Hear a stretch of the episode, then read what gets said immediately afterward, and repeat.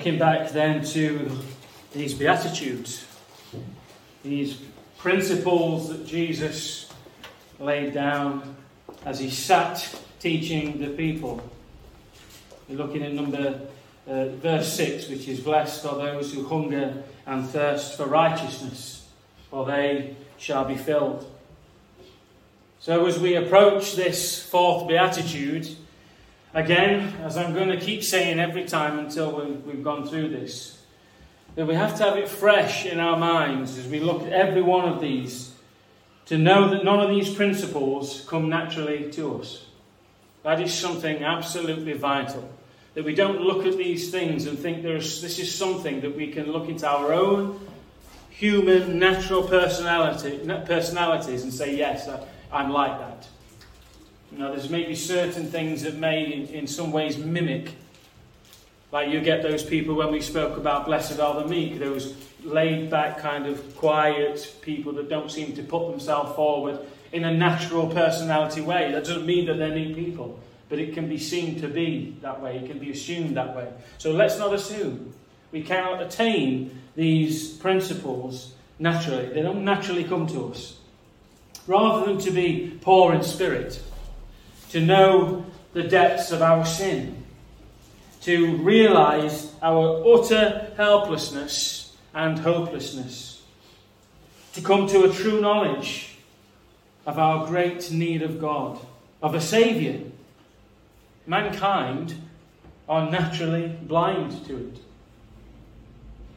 We are, as Romans 3 tells us, unrighteous,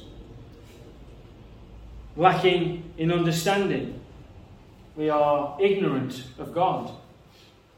We've turned aside. Like it says in Isaiah 53, all of us have turned our own way and turned aside like sheep, gone our own way.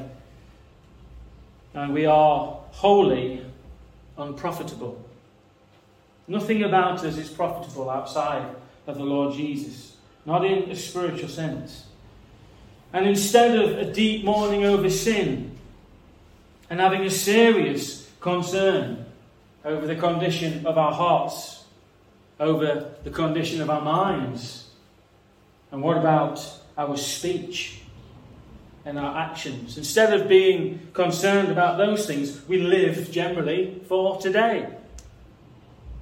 We live to be happy in whatever way that is, in whatever way we decide that is, whatever makes you happy, whatever makes me happy. No matter what the cost is to those around us, if I'm happy, then I'm going to go for that. That's the kind of way that we live. I mean, after all, we, we only live once, don't we? So why fill it with so much negativity? Let's fill it with positivity, positive thinking. Don't think negatively, for that'll just drag you down. Think positive over everything. Norman Vincent Peale, you know, just just confess the positivity. Everything's going to be great. Everything's wonderful. And we'll ignore the fact that actually that's a lie. Because everything isn't wonderful, is it, in this life?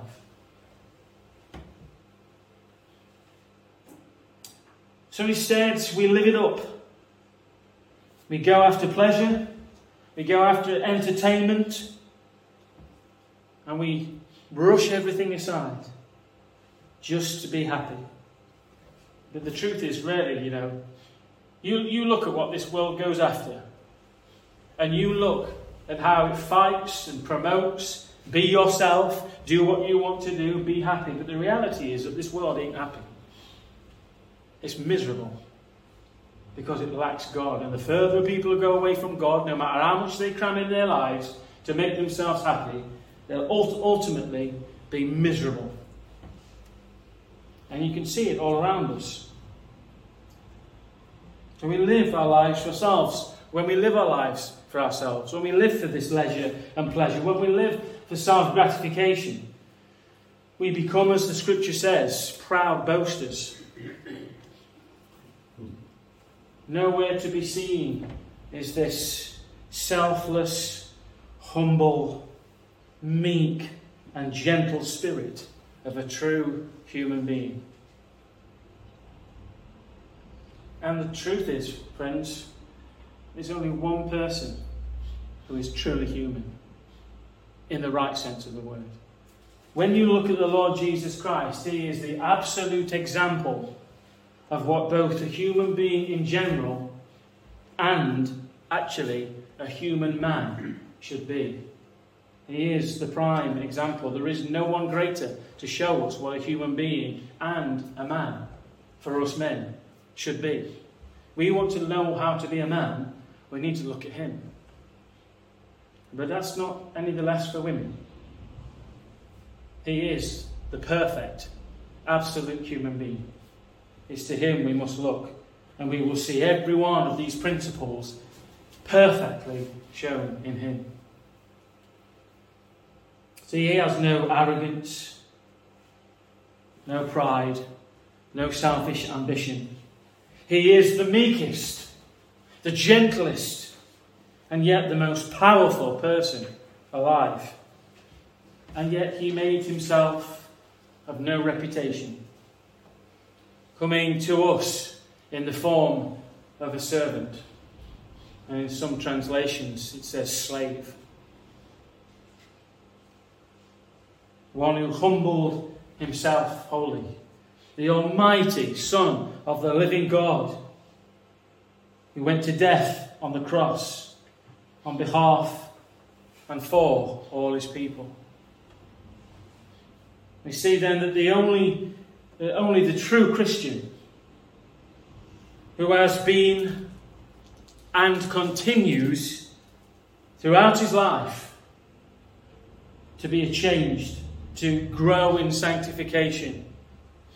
Only that person who God Himself has regenerated is one who is poor in spirit, who begins to mourn over his sin, and thus, as the publican knows who and what he is, and upon seeing and experiencing the goodness of God upon such a person as he, you remember what he said, don't you?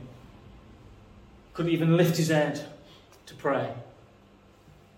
Oh Lord, have mercy upon me, a sinner his head down, not even able to look to God because he knew what he was. That's what we need to be. People like that. And he's, he saw the goodness of God upon him. He is humbled, his pride is broken. And he knows that in and of himself he is absolutely nothing.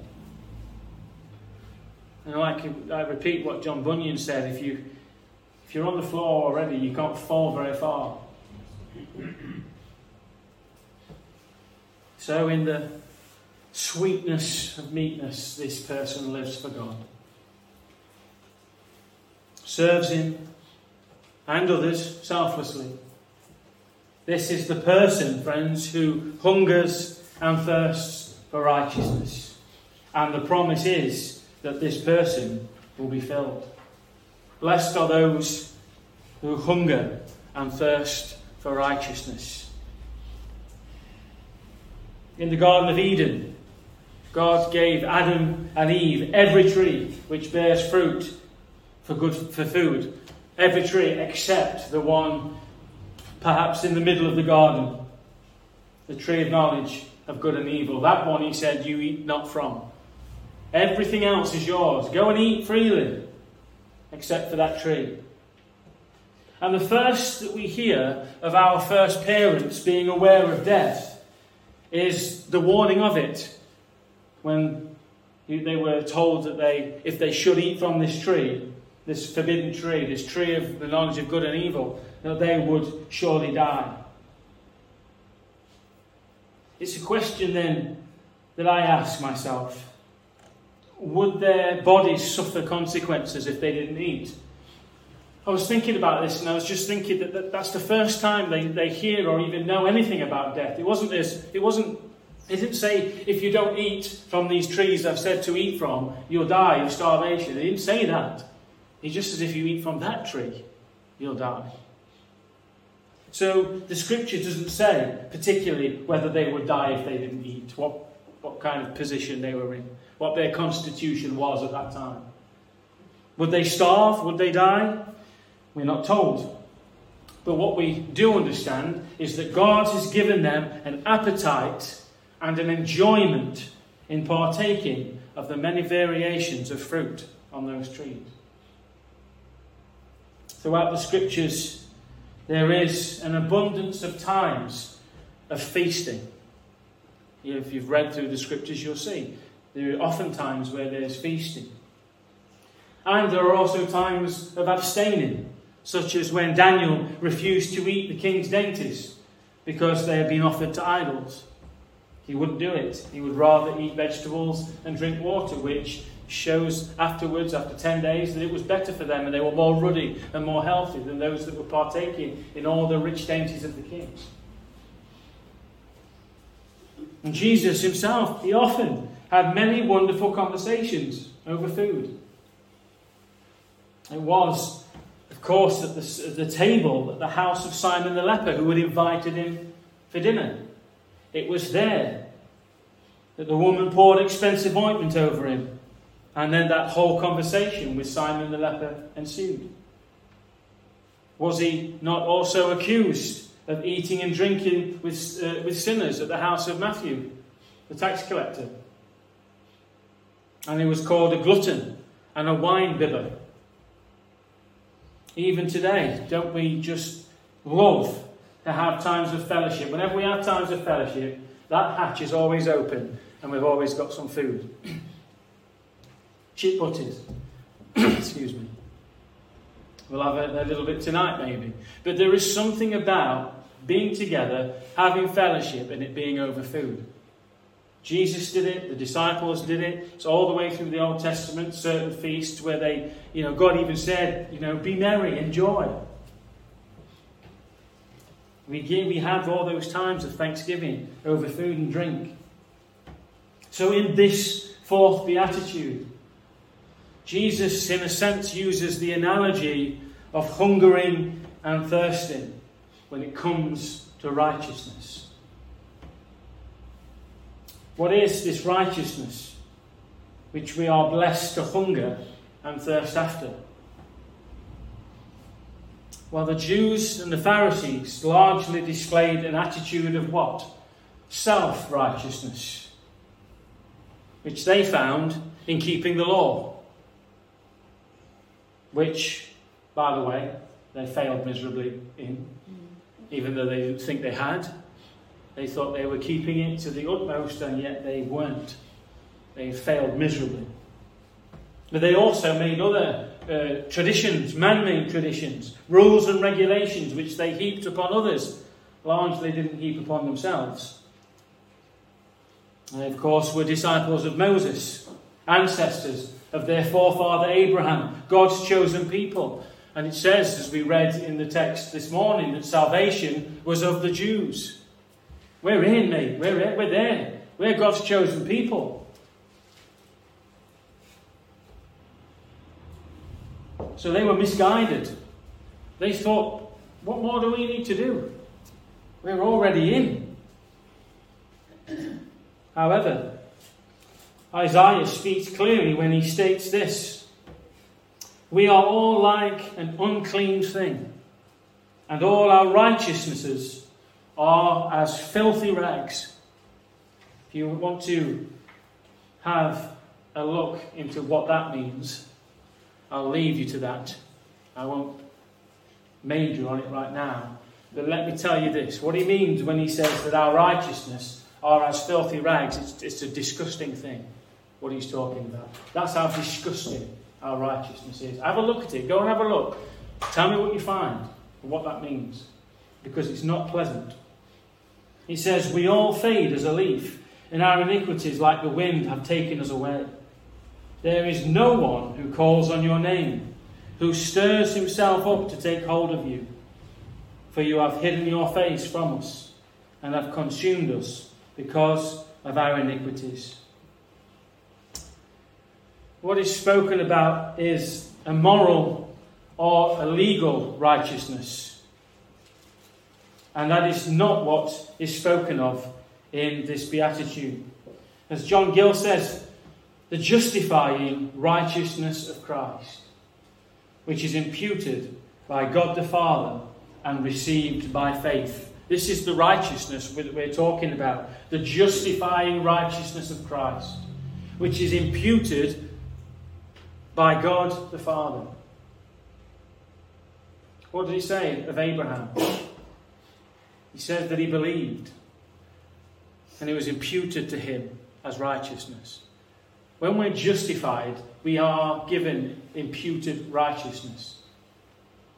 We don't have righteousness of our own, not now, but we are given His righteousness. That's what it is. it's imputed to us, it's put into our account. It is the condition or the state by which we are found acceptable by God. That's what it is. That's what this righteousness is. It's the state by which we are found acceptable. We stand before God and rather than be unacceptable and cast away, we're found to be acceptable again by His righteousness, not by our own. It is a righteousness that is only found in Jesus Christ and given to us by God. We read in 2 Corinthians 5:21, "For he, meaning God, he made him who knew no sin, meaning Jesus, to be sin for us." that we might become the righteousness of God in him. Now you see, how can we hunger and thirst after a righteousness like this of our own accord, of our natural senses? For if we're bent to sin, why are we going to desire a righteousness that can only be found in Christ and given to us by Him? It's impossible. It is a righteousness that justifies, it is godliness. Blessed are those who hunger and thirst for godliness. It's a challenging statement to every one of us. Is that really what I desire? What I hunger and thirst for? To be godly? Do I really know what it means to be godly? It is a righteousness. It is an acceptance before God. It's God investing righteousness in us, imputed. He invests it into his people. It really is truly pious Christian character. That's what it is to be righteous. It's integrity. It is virtue. It is purity of life. It is rightness.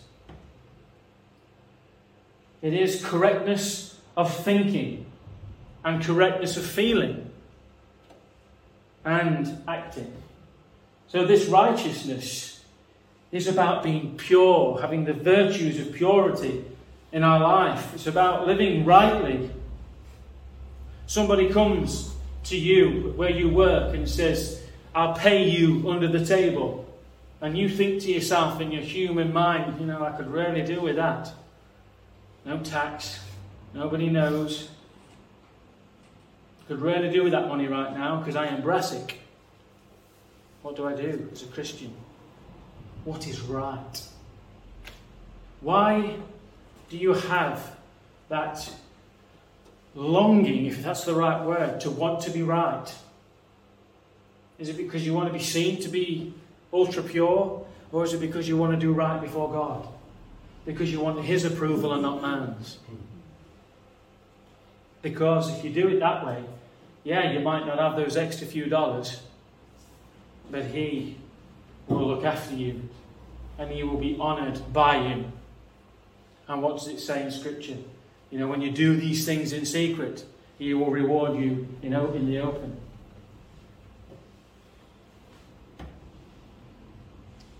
So, this is what it is to be a Christian one who is poor in spirit, one who mourns over sin, one who is truly meek, is one who also hungers and thirsts for this kind of righteousness which can only be found in Christ, can only be gained by faith, and by putting our complete trust in Him for our salvation. And the power of the Holy Spirit indwelling us to live a Christian life. That's essential. You know, there are so many people who think you can somehow be a Christian and not be baptized with the Holy Spirit. I find that very odd.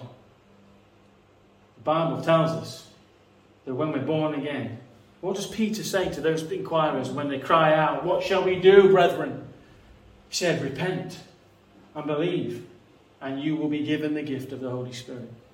You're given the gift of the Holy Spirit in conversion. You cannot live the Christian life without being indwelt with the Holy Spirit. It's impossible. We are told that we're blessed if we hunger and thirst for this kind of righteousness. I mentioned it this morning, but I mention it again. Psalm 42, verses 1 and 2. As the deer pants for the water brooks, so pants my soul for you, O God. My soul thirsts for God, for the living God. When shall I come and appear before God? And it's interesting that the song we just sang seems to come, I've just realised this, from Isaiah 55, verse 1. It says, Ho, everyone who thirsts, come to the waters. And you who have no money, come buy and eat. Yes, come buy wine and milk without money and without price. Everyone who thirsts. Psalm 119, 17 to 20. Deal bountifully with your servant that I may live and keep your word. Open my eyes, that I might see wondrous things from your law. I am a stranger in the earth. Do not hide your commandments from me. My soul breaks with longing for your judgments at all times. That is phenomenally challenging, tremendously challenging. Deal bountifully with me that I may live and keep your word. Is that your desire? Open my eyes, O Lord, that I may see wonderful things in your word, in your law. Hard to see wonderful things if I'm never in the Bible. And do you, friends, as Christians, if you are Christians indeed tonight, do you feel like you're a stranger in the earth? Are you citizens of another country or this one? Because if we love God, then we want to be where He is. That's why we cry Maranatha, as we said again this morning. Still, Lord, come. We want to hear the sound of that trumpet blown. His arrival, He's here. And like those five wise virgins, we have the oil in our lamps. My soul breaks with longing for your judgments at all times. See, this, this hungering and this thirsty is to have a very strong desire. It is, it is a need, it is a must have. Something that has to be satisfied. Now, the question is which we probably will have to answer in the negative. Do we know what it's like to be really hungry? I'm not sure that many of us will. Has anybody here today ever found themselves in a place of real starvation? I don't think many people in the West know what it's like to starve. Now, I can go home from a day's work, as you can, and you think, oh, I'm so hungry. just feel so hungry. Oh, yeah, we, we take it lightly, don't say, oh, I'm, I'm starving. No, you're not. no, you're not. You're not starving. What about thirsty? I'm quite thirsty now. I'll have to have a drink. Your mouth gets dry. You feel like your body knows when you need to drink. I have imaginations or images of someone crawling through the desert with dry, cracked lips who suddenly stumbles upon an oasis. See, the need for water surpasses any and everything else. The one priority is that that thirst be quenched. If I don't drink, I'm going to die. That's the type of thing we're talking about when we say, I thirst. You know, you live longer without food than you can with water. You need water, in a sense, more than you do food. To hunger and thirst are what we would term daily needs. Most people eat and drink every day, unless, of course, they're fasting or something. But most people, on a general basis, will, will, will kind of fill those needs, will meet those needs on a daily basis. And just as with our physical appetite, when we lose it, it can identify that there's a problem.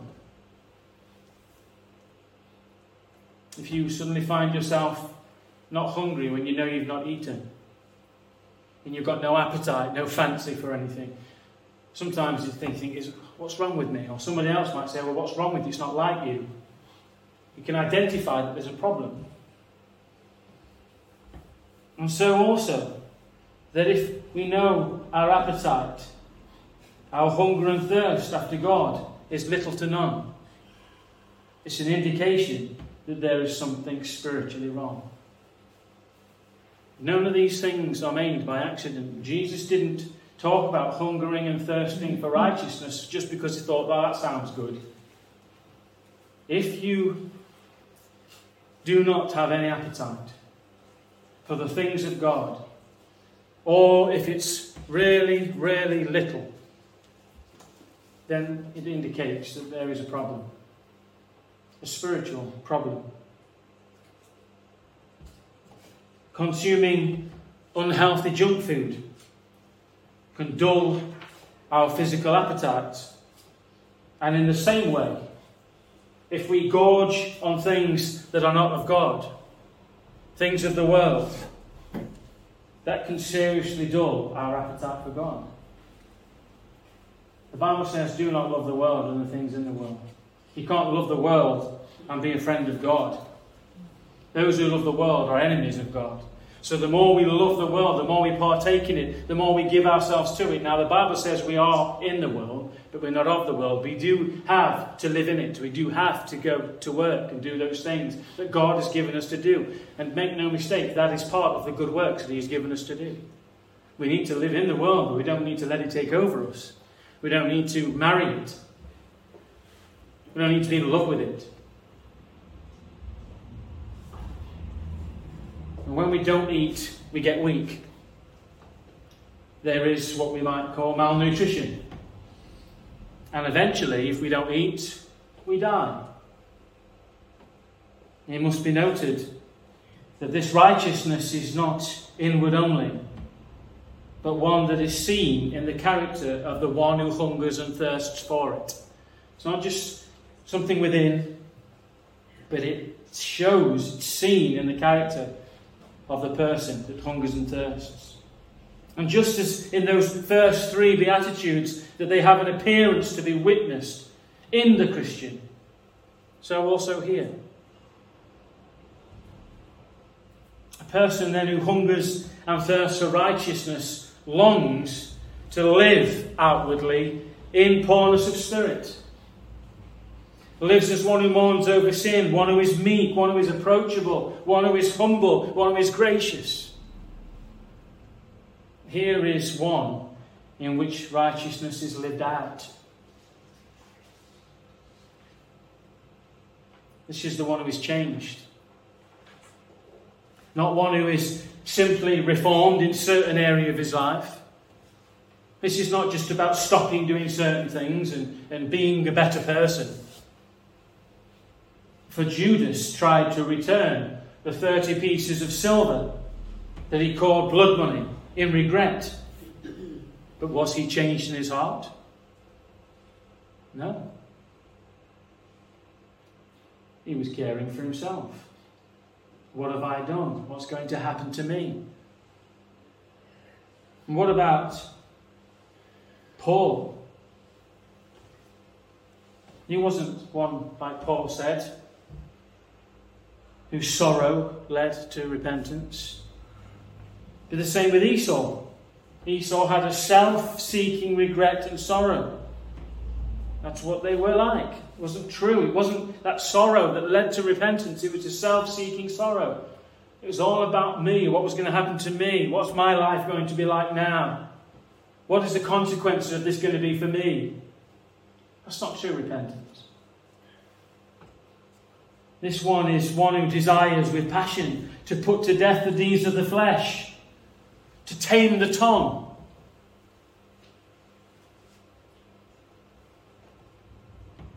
To be slow to anger, to listen more and to speak less,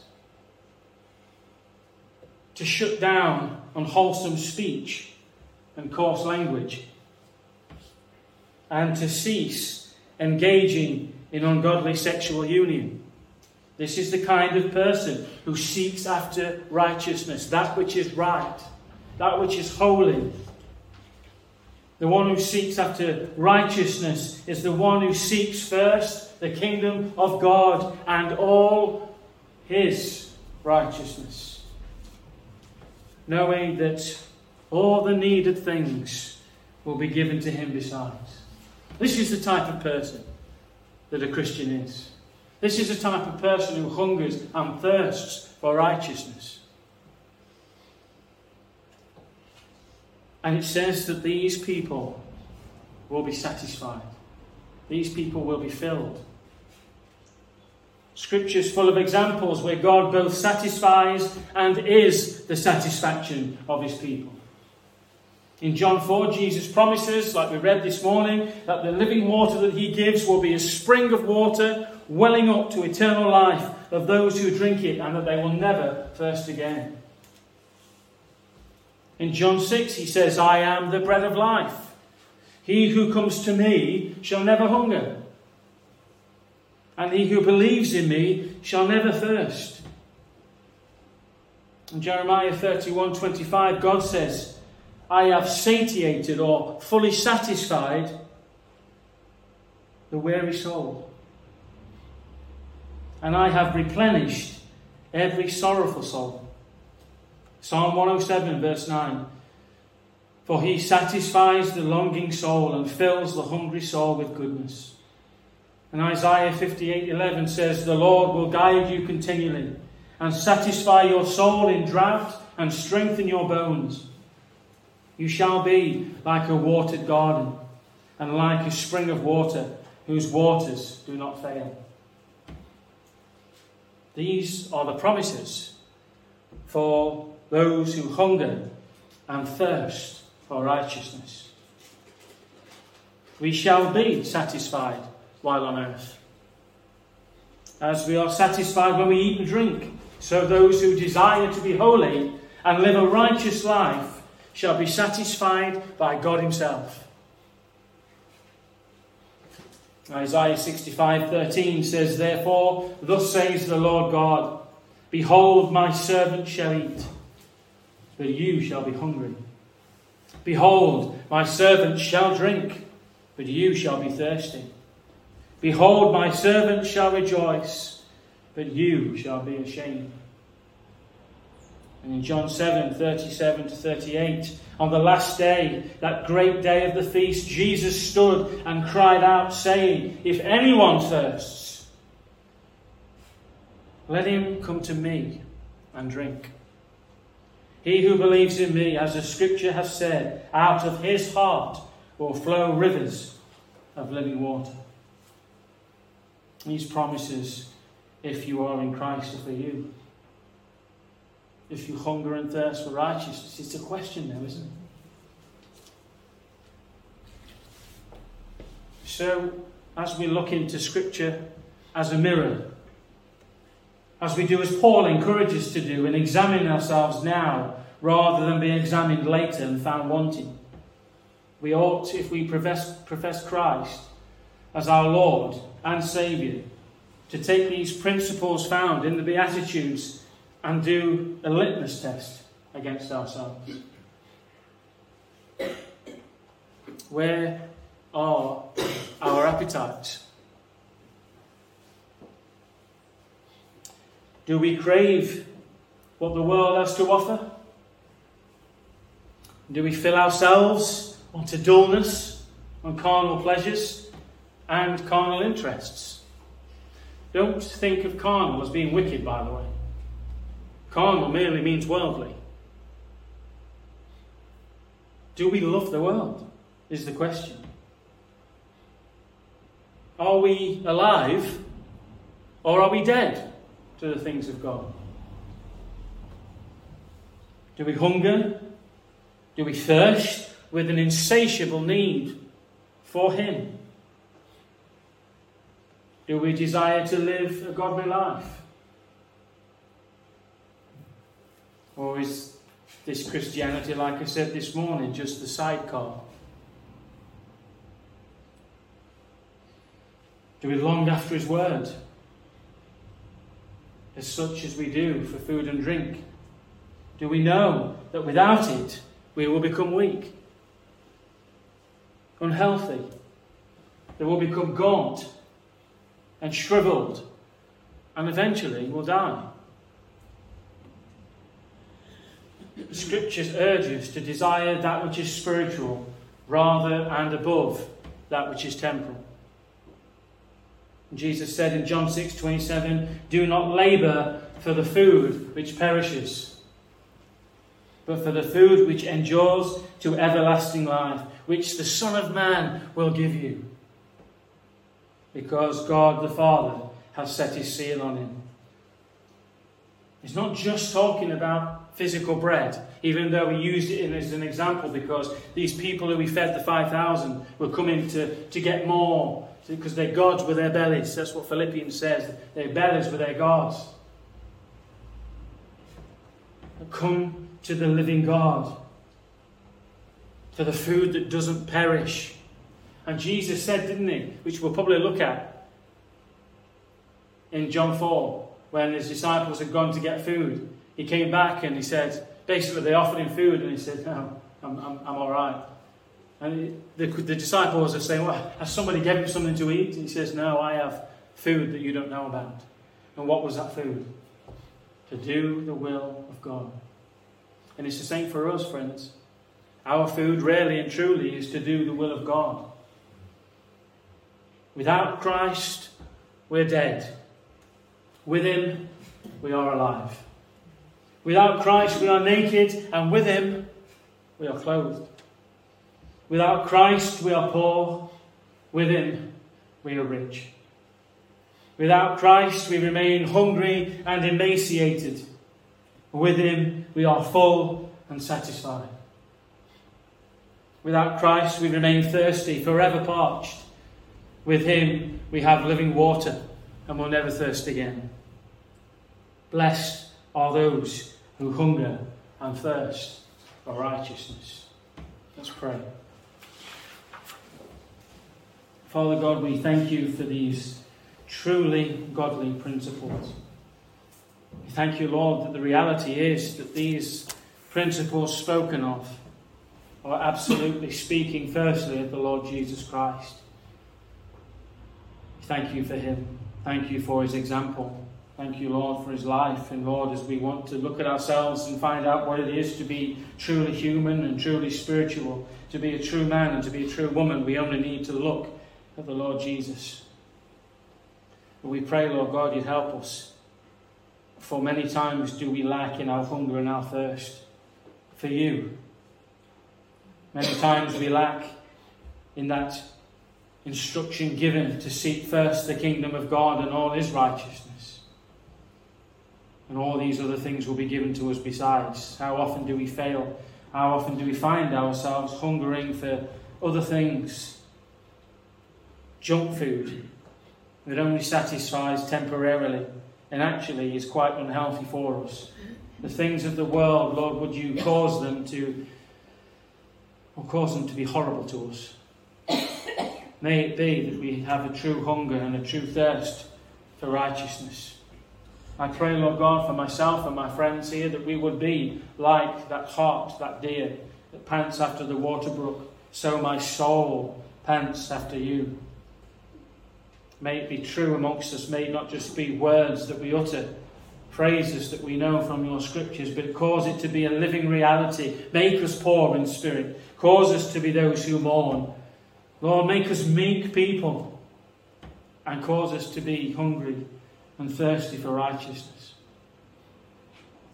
But Lord, we live in a world which needs to see really what a true Christian is. And unfortunately, in this day and age, there are far many who only profess and yet live nothing like what we're supposed to live like. We look nothing like Jesus. As we read this morning, if we are going to say that we abide with you, then we ought to walk in the way that he walked. Help us then, we pray, for it is impossible in our own strength to walk like Jesus. Fill us, I pray, Lord, with your Holy Spirit. Fill us and continue to fill us every day. We need your help. We need you every day, Lord God. And I pray that just as we need to look after our physical bodies, that we need to feed and water our physical bodies, may it be even over and above that we come to the knowledge of the need to spiritually feed and to spiritually drink on you on a daily basis. The Lord, for, for we will we will grow weak, we will grow thin, and we will eventually die if we do not do that. Lord, I ask you glorify your name in every person here tonight, in every man, woman, and child. Lord, take our lives, we pray, and do with them what you will. In the name of Jesus. Amen. Amen.